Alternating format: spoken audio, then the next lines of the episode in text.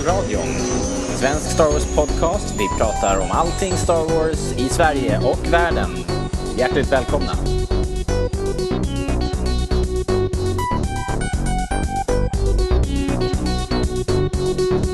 Välkomna till Rebellradion ska ni vara. Vi är en svensk Star Wars podcast och idag kommer vi till er i Sommarsverige rekordtidigt på morgonen. Inte för att ni kommer att märka det ni som lyssnar på podden men vi är uppe tidigt här på morgonen i Rebellradio-studion och pratar Star Wars. Eh, ni får väl föreställa er en typisk eh, sån här morgon-tv-soffa fast alla ämnen för dagen är Star Wars och alla har varsin kaffekopp, en mugg, Star Wars-mugg på bordet. Det är härligt. Eh, jag kan inte sitta här och prata med mig själv så jag har precis som förra veckan, eller om det är två veckor sedan kanske. Vår Ja, eh, Rasmus är här, hej! Ja, hejsan. God morgon! God morgon, god morgon. Hur står det till? Det står bara bra till. Liksom. Jag sitter också här med min kaffekopp och har försökt hamna i Star Wars-mode nu på Ja. morgonen. Ja, eh, det är ju det är mitt i semestern och eh, alla vill ju såklart ut i solen så vi tänkte vi bränner av en, en morgonsession här helt enkelt. Precis. Perfekt. Ehm, ja. Och eh, toppen att du kunde, kunde köra igen. Lite, du, du profilerar dig som våran sommarvikarie nu då. Ja, Ja, det är perfekt. Erik är ju på semester någonstans här off the grid i Norrland. Det är ingen som vet riktigt var. Så, men han, han kommer väl tillbaks till nästa gång då kanske. Kanske. Ehm, ja, har, du- har ju varit aktiv på, på Facebook och sådär och postat massa Star Wars-nyheter och kommenterat och haft det. Så, så du, har Ja, varit, du har hållit dig ajour verkligen. ja precis. Ja, det, eller jag, jag har åtminstone försökt uppmärksamma de saker som jag tycker att ah, men det här kan nog vara, vara värt liksom. Eh, och sprida vidare. Det är som sagt en uppsjö av Star Wars Episod 7-nyheter som dyker upp. Ja, ja det är det. Och, och, Eller rykten får man väl säga. Ja, Väldigt få nyheter men väldigt mycket rykten. ja, det har ju kommit lite smaskiga nyheter också nu då, som, som tur är. Men, men rykten alltså, herregud vilka, vilka knasiga grejer. Ja. Det var ju bara nu häromdagen som det pratades om att det var synopsis-detaljer som hade släppts kring, kring filmen. Men de, jag tänkte nej men de vill jag inte läsa. Nej, och det, jag vet inte om det var det jag läste, men det var så, det var så knasiga grejer så att, eh, jag vet inte. Ja. Jag undrar jag. Det är mycket, jag tror mycket är sån här clickbaits. Det är bara folk som hittar på saker rätt på ner. Ja, precis. Så, nej. Vi, eh, vi tar det lite lugnt med dem. Eller också en grupp som sitter på Disney och försöker vilseleda alla fans. Så här, vi kollar och ser var de går igång. Ja, men vi sprider ut det här ryktet. Ja, ah, det funkade. De gick iväg på det. Ja. Ja, eller, eller bara det är några i, i casten eller crewen som sitter på eftermiddagarna och skriver, skriver massa knasiga rykten bara, bara på kul. Ja. Ja, något, något skumt är det. Mhm. Ah, jag var tvungen att ta en liten slurk kaffe. Men då så. Då ska vi se. Ska vi... Ska vi beta av de in. nyheterna som... eh, Som vi har. Vad sa du för någonting Rasmus? Jag tycker vi dyker rätt in. Eller hur? Vi kör.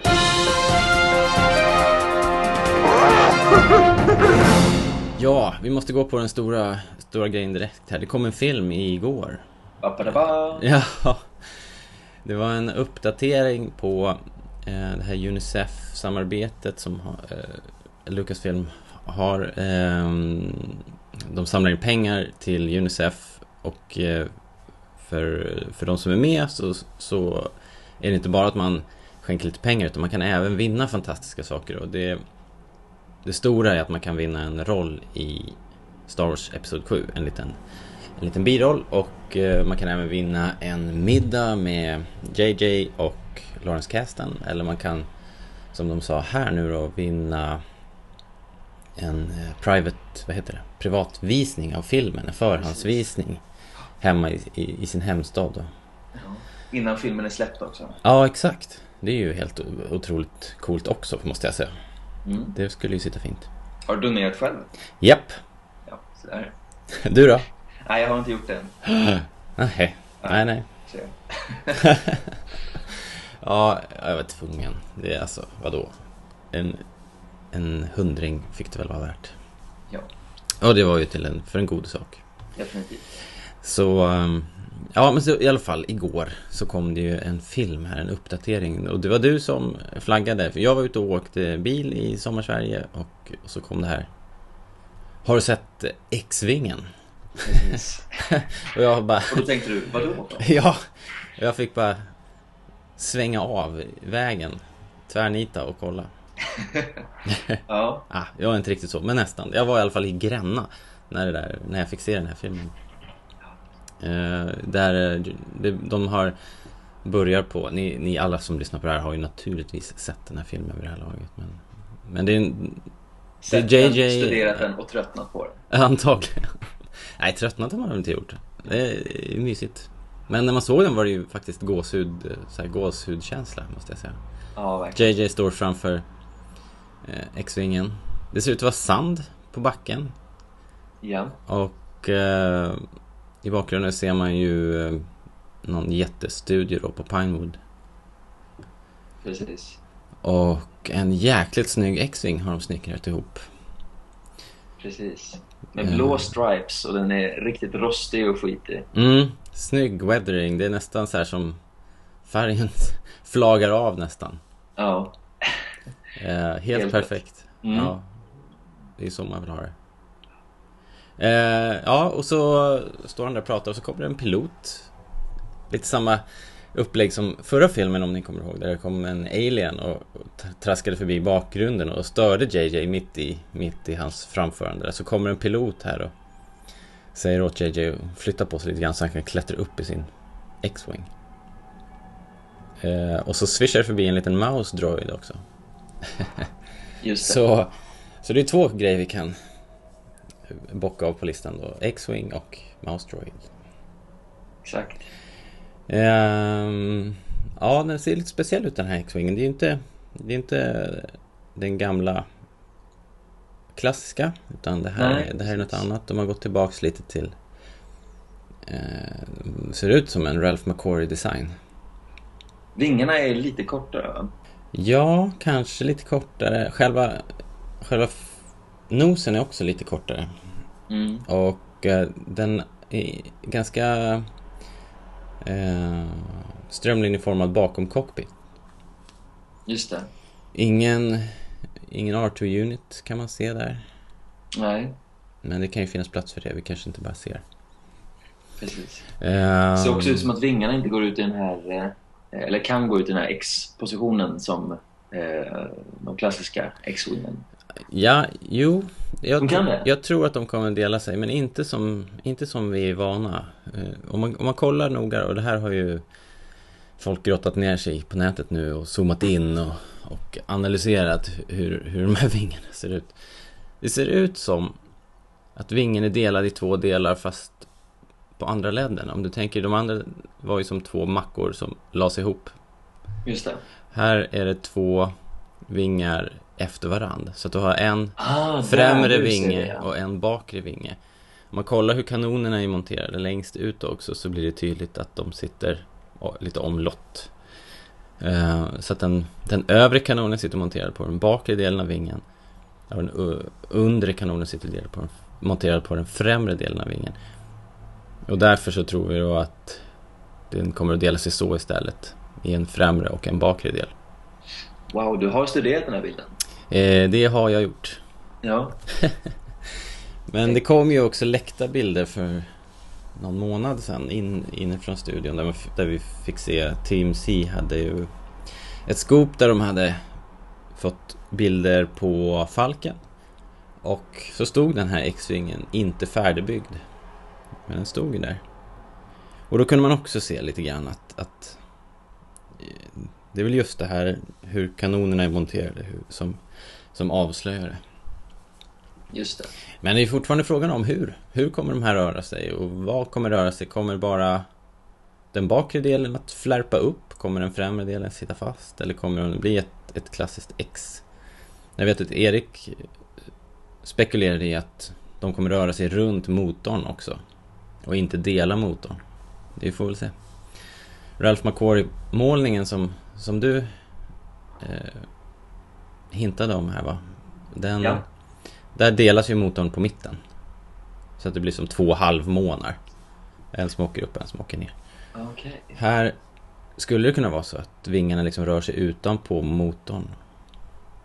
Och inte liksom delar motorn. Vi får väl se. Det blir, blir en överraskning. Ja. Men det ser ju väldigt, väldigt häftigt ut. Verkligen, verkligen. Precis rätt och folk, eh, folk är nöjda på nätet. Ja. Såklart. Ja, det man har sett hittills så känns det ju riktigt bra. Ja, verkligen. Det är helt, helt rätt känsla som det här eh, framkallar hos oss. Lite äldre fans i alla fall. Mm, spelar på rätt strängar. Ja, verkligen. Och mina, mina barn tyckte också det här såg coolt ut. Så jag tror nog att alla, alla är nöjda. Ja. Får vi se om det kommer bli någon eh, till video som de släpper efter um, tävlingen är avslutad. Kanske man får se någonting mer. Ja, kanske. Fast då har de ju inget riktigt eh, att vinna på det. Å andra sidan. Men, men vem vet. Men det är sista veckan nu här så eh, vi får se. Det kommer ju... Är det nästa helg som San Diego Comic Con börjar? Eh, ja, precis. Så där kanske de kan knyta ihop den här säcken då. Även om de har sagt att... Det är nu till helgen det börjar va? Ja, jag tror det. Ja, det är väl helgen som kommer. Vi är ju i början av den här veckan nu så att det till, till helgen drar igång. Ja. Men de har sagt att eh, det ska inte vara något Episod 7 fokus på San Diego så vi ska inte förvänta oss några stora nyheter därifrån. Utan de, de kommer prata Rebels bara. Just det. Ja, okej, okay, så du är inte med. Så du, om, du vinner, om du hade vunnit då, vem skulle du ha tagit med dig? Um, ja, alltså det, det vore ju synd att, att, säga att jag plockar med mig sambo, men eh, hon är inte lika inbiten Star Wars-fan som jag, så det skulle nog inte bli hon. eh, ja, möjligen eh, min brorsa tror jag jag skulle plocka med mig i så fall. Just det, ja. ja. Det var ju vi, vi två som eh, lekte med Star Wars-gubbarna när, när vi var små liksom, så att... Eh, liten nostalgitripp. Det hade varit något. Ja, jag vet faktiskt inte. Jag, jag skulle... Jag skulle nog antagligen ta med min eh, partner in crime, Peter, misstänker jag.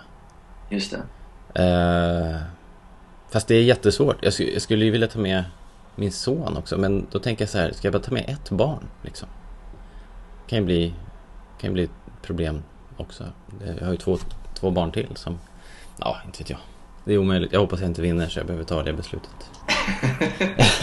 då är det bättre att vi vinner den här biovisningen då. Det skulle vara kul. Då kan ju alla komma. Just det. Eh, faktiskt. Nåja. Den dagen. Vi tar det beslutet när det kommer. Mm. Eh, sen så kom det ju flera, lite ny rollbesättning. Har du hunnit kolla på det? Ja, precis. Jag blev lite fundersam liksom, vad det var för någonting. Men så såg jag det att det var den här eh, Pete Anderson, parkour. Ja. Parkourmästaren, ja. Mm. En kille som... eh, Det, det, är två stycken roller de har besatt. En tjej och en kille. Och de, de hittade dem via den här eh, öppna castingen. Eh, som hölls i England och eh, kanske i andra länder också när jag tänker efter. Det var väl i USA också måste det ha varit. Ja, precis. Men de, båda de här hittades i England för att eh, Pip Anderson är, är, eh, är engelsman och eh, tjejen heter Crystal Clark. Hon är amerikanska men hon bosatt i Glasgow. Um, och utav de här två så verkar väl hon vara den som har mest film och teatererfarenhet. Hon, hon spelar teater nu och kommer med en film som heter The Moon and the Sun 2015. Um, och så Pip Anderson då som är en parkourmästare och har gjort en reklamfilm för Sony och uh, sådär. Det är väl mest det som har varit uh, ja, där han har synts i media hittills. Uh, har du sett hans, de här uh, videorna han har på sin YouTube-kanal? Ja, absolut. Det är sinnesstört coola grejer. Halsbrytande är liksom ja, eh, minst, minst sagt. Det är helt otroligt. Så man börjar bara spekulera vad det är för någonting de kommer använda honom för i mm. filmen. Det är, ja. Extremt kan, fysisk liksom. Ja, vi kan ju tänka oss att det definitivt kommer vara någon form av fysisk roll som han har blivit castad för. Så det, det, det, är inte någon stillasittande... Eh, ingen pilot liksom. Exakt, exakt. Nej, troligen inte. Det vore ju konstigt Mm. om de... Om de väljer en kille med sån uppenbar talang så, så lär de väl utnyttja det, tänker jag. Eh, ja, det är häftigt. Ta, gå till... Eh, gå till våran blogg, kolla i show notes och så kollar ni de här filmerna för att... Ja, ni har ju sett parkour förut och det här är är på högsta nivå. Han springer över tak och hoppar och klättrar upp på väggar och frivolter och... Ja. Sjuka höjder. Om man missar liksom så känns det som att det är omedel- omedelbar död. Känns... Så ni som ser, ni ska inte pröva det hemma heller? Nej, precis. Kids, don't try this at home. Eh, fy fan. Hem, hemskt. Ja. Det, det är sånt där, parkour är ju sånt där som man önskar att man skulle kunna röra sig. Man skulle, att man, man vill väldigt gärna kunna göra de där grejerna men det är ju helt omöjligt. Det är magiskt hur de flyger upp för väggarna. Jag fattar inte hur det går till. Ja, verkligen. En otrolig spänst och, och eh, skicklighet. Alltså, ja. Det ser ju, en del av de här movesen, det ser trickat ut alltså. Ja. Han är... Han har... Så som jag förstår det så handlar det väldigt mycket shoes. om att eh, man ska inte tveka utan man ska hela tiden vara i rörelse, vara på väg någon, någonstans. Att man inte har några stopp, någon tvekan eller någonting. Det är då som det är då du ramlar och gillar dig. Ja, Mm. just Det, det. det kan säkert vara någon som kan eh, ge någon större kunskap om just hur parkour funkar men eh, Ja, det finns det ju... Ja, precis. Nej, exakt. Och det finns ju en nyansskillnad. Det finns ju free running också som också ska vara... Där ska det också vara som en... eh, en, en ett flyt i rörelsen och sådär. Jag vet inte vad... Det är en nyansskillnad det här. Ni, ni som kan det här kan väl, kan väl berätta för oss hur, vad skillnaderna är. Mellan parkour och free running. Men eh, Pip Anderson är i alla fall en mästare i, i, i båda, verkar det som. just det. Coolt. Ehm, ja, än så länge har vi inga, inga roller eh, avslöjade. Det har, det har switchat runt lite rykten om eh, eh, Boyegas rollfigur, men ingenting bekräftat och sådär. Så det, vi får än så länge bara ta allting som rykten. Just det. Såg du bilderna som BBC eh, hade? Var de här BBC-bilderna ifrån eh, skogen? Ja, exakt. Mm. De, de är, BBC sprang på en filminspelning i eh, ett ställe som heter Forest of Dean. Eh, det li, ligger nära Gloucester, lite norr om Bristol. Om det säger dig någonting. Det är Ja, litet tum. väst, västra England. Just det det. väl. Ehm, och där, alltså när man ser bilderna så är det bara Det är hundratals vita skåpbilar och lastbilar mitt ute i, i en skogsdunge och eh, ehm, Det är nog ganska tydligt att det är Star Wars-inspelningen som är där. Det är... Det är ingen annan stor produktion som har erkänt liksom att ah, men det är vi. Nej, det är det Som inte. med väldigt stor sannolikhet så är det nog Star Wars. Ja, det, har- sen har det kommit eh, paparazzi-bilder då på man, man kan se eh, folk som springer omkring med här kendo träsvärd. Eh, och eh, man tänker sig att de kanske övar med dem då. Sen har, du, har vi sett Jag har sett en kille i skå, Skådespelarna går omkring som svarta rockar för att inte avslöja vad de har på sig. Men skorna, skorna sticker ju fram, jag vet inte om du såg det? Jo, En men den bilden har jag sett. en kille som gick i Mitt i skogen här i, i skor som är väldigt trooper Mycket stormtrooper De är vita och eh, Blänkiga Ja, det vore väldigt konstigt om det är, det är något annat. Men det, det har väl... eh, Är det bekräftat att Troopers kommer vara med? Nej, det är det inte. Inte från officiellt håll alls Men det, det har ju pratats också om. Och, och Kevin Smith som vi pratade lite om, om förra veckan.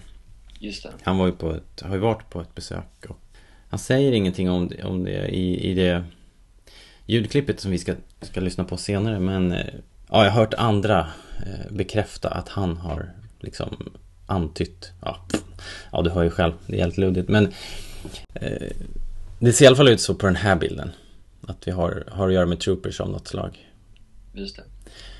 och det skulle ju i så fall antyda att Imperiet fortfarande är i, i ganska god form då, eller finns fortfarande i alla fall.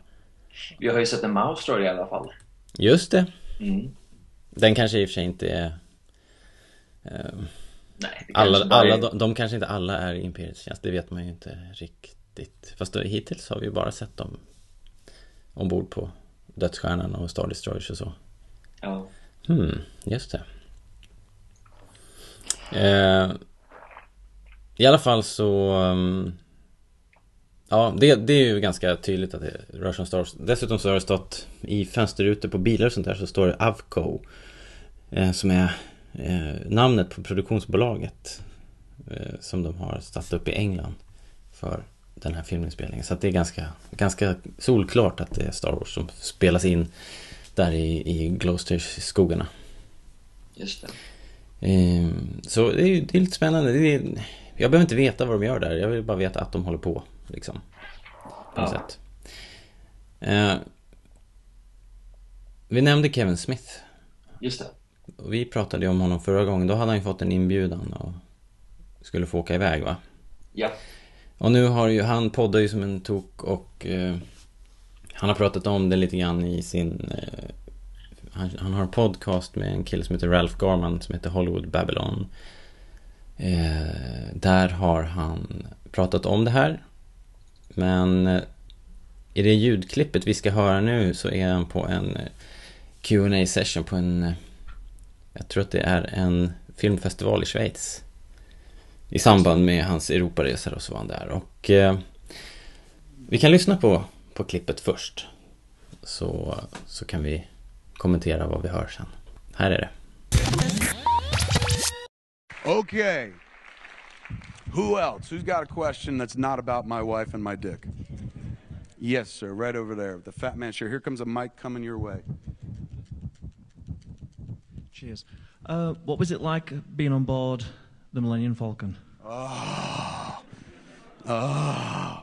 I'll be honest with you, just like I talked about before, that kind of looping back moment where I was like, there was a moment where, you know, uh, the reason I made Tusk was because I felt the same thing about, uh, I got to make clerks. Similar thing happened when I was on the Millennium Falcon. I went to, for those that don't know, when I was in England uh, last week, uh, J.J. Abrams invited me to go to the set of Episode 7, the new Star Wars movie. So um, he had sent me an email uh, out of the blue while they were shooting in Abu Dhabi last month, and he said, "Hey man, how are you? I've been thinking about you. We're started shooting the movie. Um, if you're ever going to be over in England, why don't you come by the set?" And I was like, I am coming to England in two weeks or three weeks. I would love to come by the set. And he was like, Great, I'm going to set you up with Morgan, my assistant. She'll give you all the details. Can't wait to see you and stuff.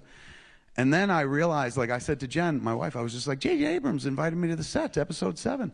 And she's like, Are you and J.J. really that tight? And I thought about it, and I was like, I've known JJ over the years and stuff, and, and we've been very friendly, and I've watched his movies early on a few occasions and stuff. Um, we've, he's come uh, on to shows that I've hosted. I've he been, he's been to my house. I've been to his events. But I'd never thought of us as like friends. And she put that thought in my head. And suddenly I was like, oh shit, maybe he thinks I'm someone else. So I wrote him an email where I said, um, looking forward to the visit, but just want to throw this out there just in case you hit Kevin in your email address book and it was the wrong Kevin. This is Kevin Smith, the guy who made Clerks. You do know that, right? And J.J. Abrams sent an email back said, "Oh fuck." so I went to the set. We uh, did two shows in, in England, and then I we had a day down, and I went to the set. And when you get there, it's at Pinewood Studios, where they made the Superman movies when I was younger, the Batman movies, Batman Returns, Batman, Tim Burton, Batman, all the James Bond movies, all the Carry On films, a lot of movies they've shot at Pinewood, very historic pull up at the gates, a big uh, banner on one of the buildings says EP7, now shooting EP7. So, you know, a little kid in my heart was just like, right on, Star Wars. And that's the important part of this journey, man. When the dude says, hey, do you want to come to the set? I'm like, oh, fuck yeah. I said, oh, fuck yeah, as Kevin Smith, as this guy, as the guy who stands on stage is like, I love movies, I love comics, and all that shit. The person that I've been for like 20 years now publicly. That's who said yes to that invitation Magical thing is what happens when I got there, that fucker went away, man. He disappeared, and I went further back to a Kevin Smith that I haven't seen in a long time. Like the Kevin Smith that most people know is really a, a product of a bunch of friends. Like Jason Mewes informed my personality, Brian Johnson, Walter Flanagan informed my personality. Prior to meeting those cats, I wasn't really the same person. I was a little kid who fucking loved Star Wars and wondered if there was anyone in the world who felt and thought the way I did. So as I pull up onto the set, it's as a filmmaker. It's as a guy who's like, yeah, I've, I've seen behind the camera, behind the scenes many times. I'm, I know how the sausage is made, so you can't really impress me that much anymore. And there are things that I love, like a friend of mine is playing Batman, and I can't wait to see that movie. And when I saw a picture of him in the suit, I got all weak kneed and stuff. I was happy but I, it wasn't a feeling of childlike wonder. Like when the when the episode one, two, and three came out, I saw those in a theater first day. So one of them I saw early and whatnot and I enjoyed them, but I said many times, like, I went into that movie completely different. When I was a kid, I loved the Star Wars movies. They were my fucking religion, you know? But when I was an adult, I didn't expect to enjoy episode one, two, and three the same way. They were, they're kids' movies, and I was no longer a kid. So I can appreciate them for being well made and continuations of stories that I loved as a kid, but it was never going to hit me the same way that Star Wars did. And that's something I said repeatedly and absolutely believed, and I still believe that to this day. So when people like, how could you like episode one, two, and three? I was like, I can't can. I could appreciate it. Even though Jar Jar's in it, I could still appreciate it, man. Like I sat next to a kid watching that movie, and that kid fucking loved Jar Jar. So I can't sit there and be like, Jar Jar should die. You know, it's like that character worked for who he was intended for. But when I went to the set, something else happened. It's fucking magical get into the to the um, uh, Lucasfilm office where you have to sign a non-disclosure agreement, which says you're not going to say what you saw. So I can't tell you exactly what I saw. We'll work around it. Um, sign that. There's a poster hanging on the wall right there, and it shows an Imperial Starship commander in uniform going like this, and it says "Loose lips sink starships." So they want you to not talk about what you see. And I said, This is awesome. And his assistant Morgan goes, JJ hung that up for you. Shh. So it's like, I got it, I got it. So we go to the set and they're actually shooting. And they're shooting, and, and this is what I can't tell you what they were shooting, but what I saw I absolutely loved. And it was tactile. It was real. It wasn't a series of fucking green screens and blue screens in which later on digital characters would be added. It was there. It was happening. I saw old friends that I haven't seen since my childhood who aren't really friends, but I love them more than some of my fucking relatives. Um, I saw uh, uniforms. I saw artillery that I haven't seen since I was a kid. I saw them shooting an actual uh, sequence in a set that is real. Like you, I walked across the set. There were explosions. It was every, and it looked like a shot right out of a fucking Star Wars movie, man. I watched him do it like four times, standing there next to JJ. I was like, man, good for you. You're doing it. And I was still clinical at this point. It was still filmmaker Kevin Smith going, this is smart. You've got everything everybody loves in the movie, so it connects right back to our childhood. You're doing it justice, man. You're avoiding any mistakes. Like you're doing a great job. This is this is a fucking Star Wars movie. Everyone's going to say, oh, blah, blah, blah. But it's still clinical. It's not here yet. It's working its way here, but it's still here on the level of like, this is a very smart decision. This is going to work better than the last ones. And then JJ says to Morgan, his assistant, he goes, take Kevin to stage M. And I said, oh, I know it's on stage M because I seen online. That's the only reason I could talk about the Millennium Falcon is because people put up pictures online, said the Millennium Falcon's being built. So it's been out there. So they took me to stage M. There's a guy who opened the door for us, and, and um, she was like, Can you turn on the lights? And he was like, Right on, hold on. And he turns the lights on, and there's the Millennium Falcon from my childhood. Now, it's the, sh- the outside looks like a movie set, but inside, fully replicated, fully built. The guy told me they took two blueprints, Star Wars and Empire, because the cockpit in Empire, never knew this before, cockpit in Empire was bigger than the cockpit in Star Wars. So they went somewhere between the two. So he takes me over, and I'm just looking at it. You could look at it from the outside, and you could still see inside, and I don't presume we're going aboard or anything. And then Morgan says, You ready to go up?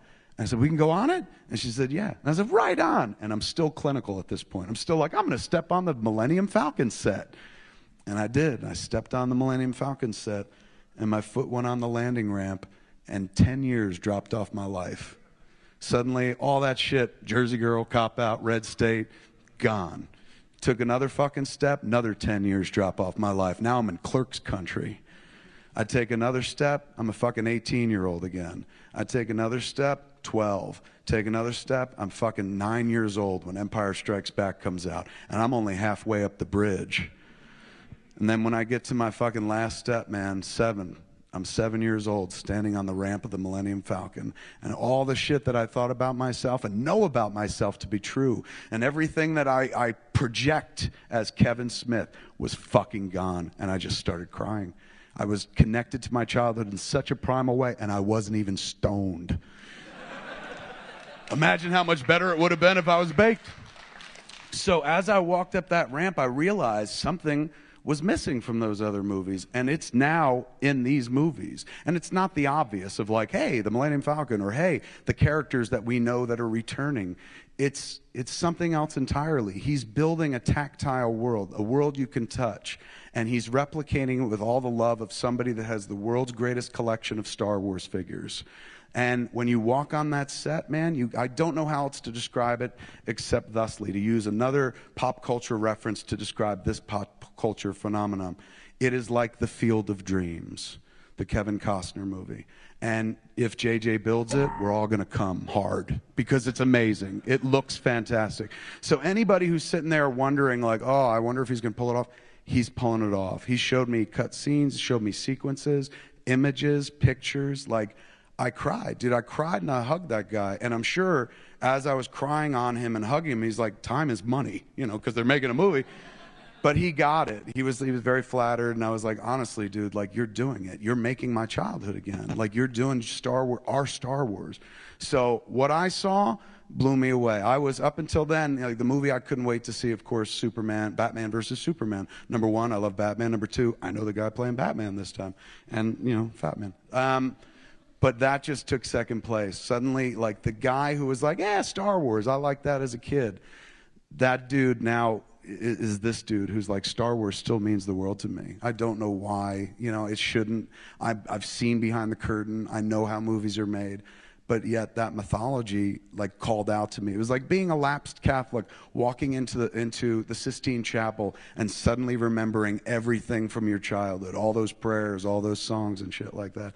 But in a good way. I don't like church, but I love Star Wars. So so yeah, I, if if he captures just ten percent of the feeling that I had by putting my foot on the deck of the ship, now we all ain't gonna get the chance to do that. Put our you know walk on the Millennium Falcon but if he captures just 10% of what I felt, they're going to make a gazillion dollars. It'll be the top grossing film of all time because it's old home. It's, it's seeing everybody you want to see again in a brand new adventure moving forward. I, I, I can't wait. So that's, that's it. Well, thank you very much. Thank you, sir.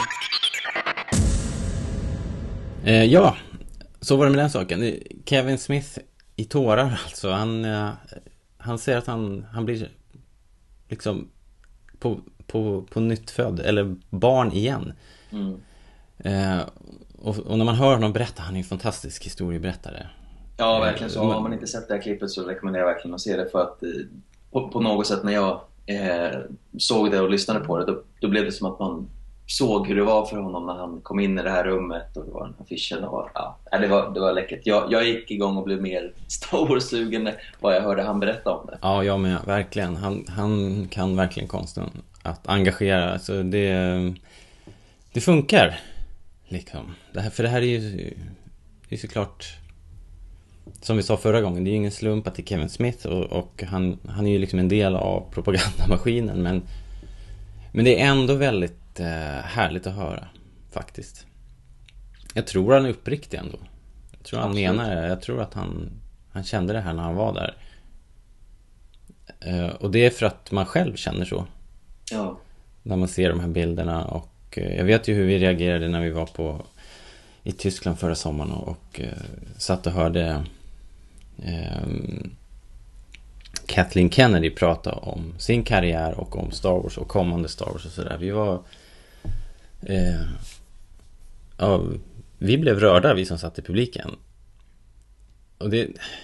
Ja, det fick mig att tänka till lite grann faktiskt. För att när, när jag hör Kevin Smith beskriva det här, de här han, han liknar det väl också vid hur det känns att komma in i en kyrka och man kommer ihåg Han, han har ju gått sån här katolsk skola och pojkskola och så.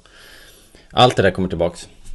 Bara kraschar ner på en, alla minnen och alla känslor och allting. Det, det är otroligt starkt och man kan inte liksom Det är svårt att försvara sig mot det, inte för att man vill man, Vi som fans bejakar ju det här och suger åt oss alla nyheter som kommer. Men alltså Det blir nästan en religiös upplevelse jag, för, jag föreställer mig att det är så här det är att vara religiös. Eh, för att jag, jag är inte djupt religiös och kan liksom inte relatera till det på något annat sätt än just så här. Mm. Det, är en, det är en väldigt stark känslomässig reaktion. Eh, så pass att man blir rörd till tårar och eh, Ja, det är en fysisk... Mm. Det, det som är väldigt speciellt med det här det är ju främst för att det, det tilltalar ju inte bara ens intresse man har då utan det tilltalar ju den här personen som man var när man var liten och eh, älskade liksom Ja. Star Wars. Och det, är- det är de knapparna som de lyckas hitta och trycka på. Och det, jag menar bara som nu vi såg den här eh, X-Wing-videon. Mm. Jag satt ju bara och log liksom. Men ja. det, det går inte att beskriva något annat eh, Nej. på något annat sätt. Liksom. Man, bara, man blir glad när det blir bekräftat att ah, men, de finns med där. Ja. ja, det är märkligt. För, för en inte invigd så måste det här framstå som, som spritt galenskap. Liksom. Mm. För att det går inte att beskriva på något annat sätt än bara ren och skär glädje. Mm. Ehm, är det, är, det är ganska starkt faktiskt. Ja, ja. Det är därför vi håller på. Och det är kul att det är så många nu som är på, är, är på samma våglängd. Just För, det. för det verkar så, som Kevin också beskriver här, att han Han visste ju att Star Wars var på gång och det var väl intressant och han aldrig älskat Star Wars som li, liten Men nu så är han ju eh, All about Star Wars, det här är ju det största som, som kommer Och han är ju ändå ganska Han är ju ett extremt stort Batman-fan som han, som han berättar där och är ju kompis med Ben Affleck som ska spela Batman och allt det där. Det har ju såklart varit jättestort för honom. Men eh, det. det här var ändå större och det säger en del faktiskt. Mm. Ja, häftigt. Väldigt, väldigt coolt. Verkligen. Mm, ska vi försöka ta oss vidare? Ja. Ashley Eckstein, voice of Ahsoka Tano from Star Wars The Clone Wars and founder of Her Universe, and you're listening to Rebel Radio.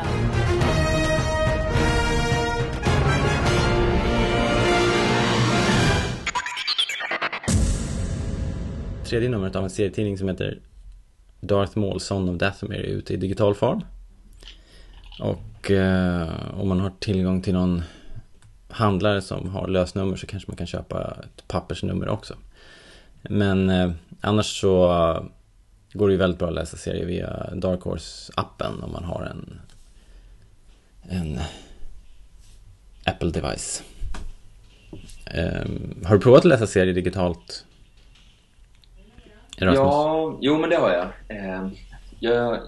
Jag gillar ju dock den här liksom, traditionella pappersformen att man måste vända blad och liksom, ja men det, det är någonting. Så jag har inte riktigt fastnat i att eh, läsa serier eh, digitalt. Nej. Men, men det kommer väl.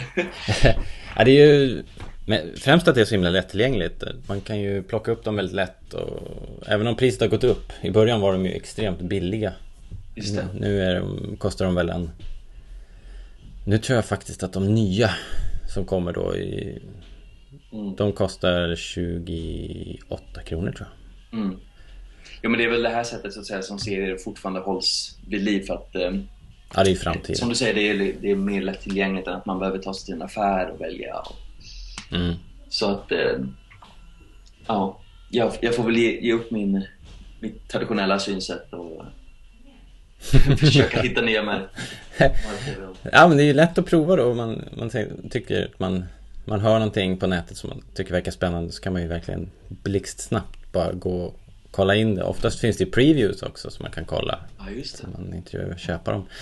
Eh, både via den här appen och DC har en egen och Marvel har en egen app. Och sen finns det en som heter Comixology som, som har eh, det bästa av allt. Så um, ja, det är, en, det är en rekommendation. Och ska ni kolla in någonting så kolla in den här Darth Maul-serien. Eh, Son of Dathomir, tredje numret ute nu. Och den, eh, den är väldigt bra. Den får eh, faktiskt snudd på högsta betyg. Men det är för att jag är ett fan av tv-serien Clone Wars. Det här är ett manus från tv-serien som inte blev av nu då när de la ner tv-serien. Och det berör Darth Maul och eh, ja, man vill ju veta vad som händer med Darth Maul.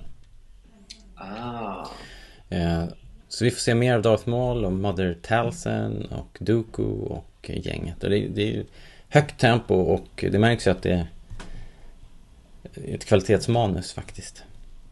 Så väl värt de där kronorna. Jag tycker ni ska kolla in det. Mm, måste spana. Det finns länkar såklart eh, på bloggen. Så ni kan kolla in det. Yes, eh, sen har ju apropå tecknad tv-serier då, så kom, har det kommit lite Rebels-nyheter också. Eh, de, Lucasfilm Animation har presenterat The Inquisitor i en liten film. Där eh, då blir det bekräftat att det är ju den här Jason Isaacs som gör rösten. Vi hade ett rykte om det förut, men, men nu är det bekräftat. Just det. Eh, det tror jag vi pratade om sist till och med. Ja, precis. Vi nämnde det. Mm. Coolt Men i den här videon så pratar de ju också om att han inte är en Sith. Just det, just Ja. precis. Det Men det är väldigt spännande för att han har ju Sith-ögon, han har Mm. eh, ett rött lightsaber. Som en sabel, den här eh, skyddet längst fram. Det är lite, lite läckert, jag har sett det förut. Eh, men väldigt motsägelsefullt som sagt att han inte är eh, en Sith. Men det ska bli väldigt intressant att se vad de gör med, med karaktären. Ja. Han, nej precis, för att exakt, han har ju alla fysiska attribut, eller ja, de här röda ögonen, gulröda ögonen och, och allting. Så, och kraften och så, så. Så då är väl det då i så fall bara en manifestation av att de är väldigt eh, inkopplade på den mörka sidan av kraften. Exakt. Medan själva Sith-biten är eh, ytterligare en, eh, en grad på skalan eller liksom ett mera religiöst eller politiskt på något sätt. Jag vet inte. Det är ju en, det är en order av något slag som, som han inte är med i då. Mm. Och det kan ju egentligen bara finnas två. i tidslinjen för Rebels, den är, utspelar sig mellan Episod 3 och 4. Mm. Och då finns ju eh, Darth Vader och eh, Emperor Palpatine. Så att enligt eh, den här sägnen, eh, always two there are, Mm. så kan ju inte Inquisitor vara en Sith. Nej, exakt. Precis. Mm. Precis. Ja. Eh, ja, det är coolt att få de här små inblickarna. Och det är inte så långt kvar nu. Det, det verkar på... Ja, om man ser på allt... Allt material och sådär. Böcker och leksaker och sånt som kommer nu så... så böcker och sånt kommer i augusti. Så att tv-serien dyker nog upp här. I slutet på augusti eller september. För att vad jag vet finns det inget... Eh, inget premiärdatum satt i USA. De har ju bekräftat från Disney här i Sverige att det är... Ett, åh, jag har inte skrivit upp det, men jag har för mig att det är september som gäller här i alla fall. Just det. Mm, Jag får med att jag läste någonstans också. ja. Får Så. vi köra ett poddavsnitt sen? Ja, precis. första- Ja, exakt. det är Jo, det, reaktioner. det, det, det lär det väl bli. Det ju, vi måste ju, måste ju kolla in det här, se vad det är för någonting. Det kom ju också en annan eh, antagonist, en Agent Callus har de ju presenterat på samma sätt, en liten film. Eh, Och det är en kille som heter David Oyelowo som gör rösten. Just det. Också en, eh, en riktig skådis, om man får, om man får säga så. Ja. Alltså voice actors är också skåd- skådisar. Ja. Men, Man ska eh, definitivt inte underskatta den eh, talangen så att säga. Nej, verkligen inte. Och det är kul att de också eh, får lite mer lite mer cred nu för tiden. Precis. Men Ojelowo är ju en skådis som har gjort ganska stora filmer. Just det. Och ehm, eh, eh, ehm, Ja, han har också ganska mäktig eh, auktoritär röst och sådär. Mm. Kallus verkar vara en eh, lite mer kille som är ute på, ute på fältet med, med trupperna, med stormtroopers och Väldigt fa- fascinerande med de här enorma polisongerna han har, så blir som ett halvskägg. Ja, Ja. ja precis. Definitivt inte den här standard eh, militärlooken som man kan förvänta sig från Ja, just det. imperiet, men Inte renrakad. Spännande. Ja. Nej. väldigt skönt också att de eh, frångår den här traditionen att eh, är du mörkhyad skådespelare som har karaktären, eh, det gör rösten till vara mörkhyad så att, eh, Mm. att de Jag vet lite nya marker. Ja, det kanske är, kanske är nytt. Jag vet inte. Man har ju inte haft... Jag har inte haft koll förut. Vem som gör röster till vad. Så att... Eh, eh, men det har i alla fall varit... Inte varit helt vattentäta skott förut mellan... Eh, om man säger manligt och kvinnligt. Det har ju funnits... Det finns väl fler exempel på tjejer som gör pojkröster och sådär. Just det. Och eh, tvärtom vet jag inte. Det är väl kanske Det ovanligare. är nog lite mer sällsynt kanske. Ja, det, det blir kanske svårt med, med, med tonläge på röst och så. Men eh, Bart Simpson tänker jag på i första Ja, hand. just det. Bart Simpson, just det. Eh, borde jag väl kunna namnet på henne då, men, men det har jag inte researchat. Eh, ja, hur som helst. Det, är- det är kul att det här rullar på. Läste du det här eh, om eh, Boba Fett? Eh, det kom, det var, de hade en sån här frågestund på Reddit. Sån här Ask Me Anything, sån här AMA session. Vet, du vad det, vet du vad det är för någonting? Det är, det är ett forum, Reddit är ju som ett stort forum och då håller de eh, Q&As där man eh, får fråga kändisar, eller det behöver inte vara kändisar, det kan vara experter inom ett fält eller så som, som då är tillgängliga för en frågestund. Och eh, den här gången så var det med eh, Jonathan Rinsler som är Ja, han är liksom eh, hovförfattare på och historiker på på Lucasfilm. Han har ju skrivit alla de här Making of böckerna till exempel. Just det. Det är Eh, därför jag känner igen namnet. Ja, och han har skrivit eh, När han var i arkivet och grävde där så hittade han ju också George Lucas eh, första utkast till Star Wars och sådär och han gjorde eh, då eh, bearbetade om det så, och så kom det ju en serie här, The Star Wars, eh, som avslutades för någon månad sedan. Eh, det har han gjort och, och massor mer, massor av böcker. Så det är en ganska intressant person att fråga ut då om man har några frågor om Star Wars, Star Wars kontinuitet och Star Wars historia och sådär. Just det.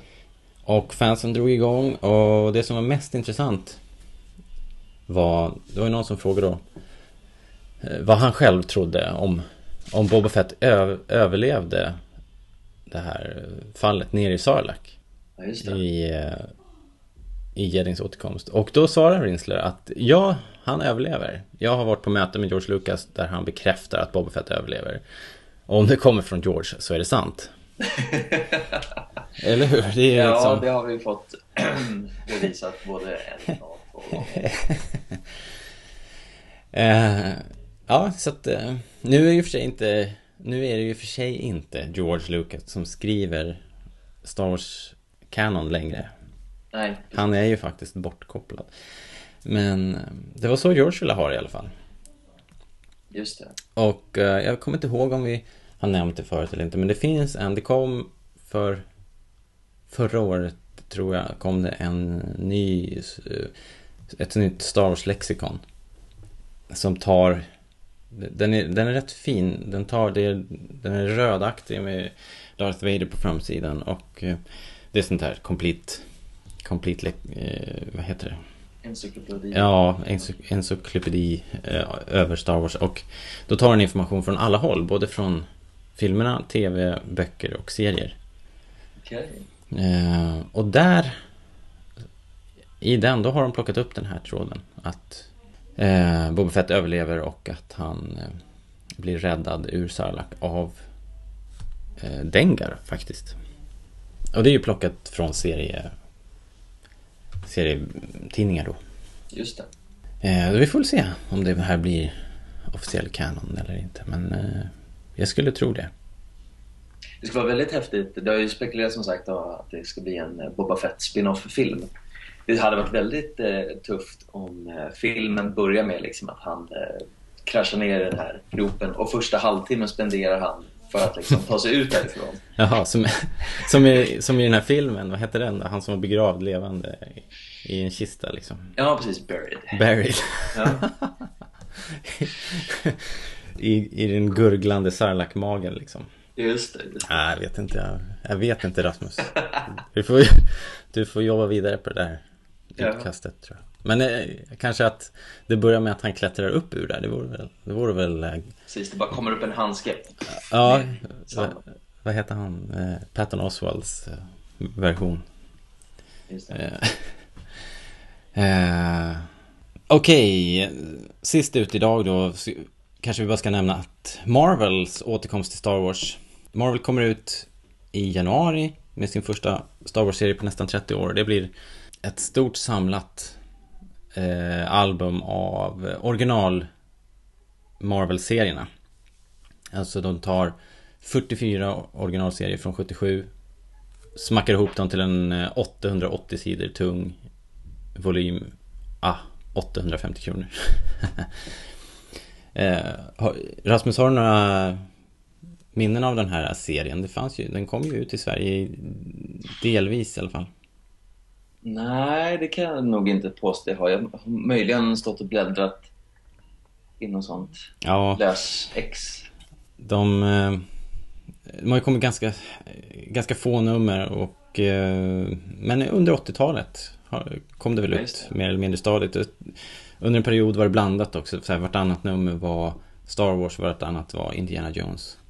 Långt från allt som kom ut i USA har kommit ut här. Men, men nu i alla fall har ni chansen då och eh, köpa den här jättevolymen. Det konstiga är att det här redan finns. Eh, för att eh, Dark Horse som har haft rättigheterna har ju, har ju redan gett ut de här i samlad form. Fast då i två volymer. Ehm, så det är egentligen inget Inget nytt på något sätt. Alltså det är inte nytt för att de ser det från 70-talet. Det är bara en ny Men det, ja, det är bara ytterligare en förpackning liksom. Eh, så att det känns som att det här är mest för extrema Marvel eh, Marvel-fans på något sätt. Är det någonting du kommer skaffa? Eller? Mm, nej, det är det inte faktiskt. Jag har allt som var utgivet i Sverige från den här tiden. Det räcker gott och väl. Ja. Så det är väl ehm, det om det. Men eh, det är kul att de är, kommer igång. Det ska bli väldigt spännande att se. Jag, jag hade väl inte trott att det här var det första de skulle göra. Jag hade trott att de skulle ge ut antingen de gamla filmadaptionerna eller nya filmadaptioner hade jag gärna sett. Just det. Och det kan ju fortfarande komma. Vi får väl eh, se vad de eh, hittar på härnäst då. De eh, håller väl just nu på att kolla eh, intresset och marknaden framförallt. Vad, vad är för någonting de kan förvänta sig? Mm, ja, lite grann eh, doppar tårna kanske men jag tror att de har ju sett vad Dark Horse har gjort med det här. Så att jag tror att eh, jag tror att de kommer köra på för fullt och eh, det kommer säkert komma massa nyheter nu på under San Diego Comic Con. Ett någon sorts release-schema och eh, lite titlar vad vi kan förvänta oss och så.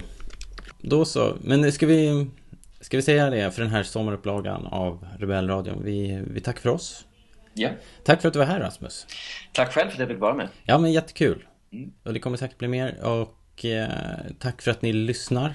Hoppas ni har skönt där ute i eh, sommarstugorna och eh, husvagnarna och hängmattorna. Vi, eh, vi kommer försöka hålla er eh, ajour under hela sommaren här även om det kanske blir ett något, något sänkt tempo. Vi får väl se hur mycket vi mäktar med här under alla sommarledigheter och sommarmånaderna. Ni som lyssnar, ni får gärna ge oss en liten review på iTunes. Det är bra, fem stjärnor. Det vore fint. Vi. Gilla oss på Facebook, skriv en rad, hör av er. Skriv och berätta vad ni tycker om nyheterna som kom och vad ni gillar X-Wingen och förklara för oss vad parkour och freerunning är för någonting. Allt det där. Så hörs vi nästa gång. Ja. Ha det så bra. Hej då! Hej då allihopa.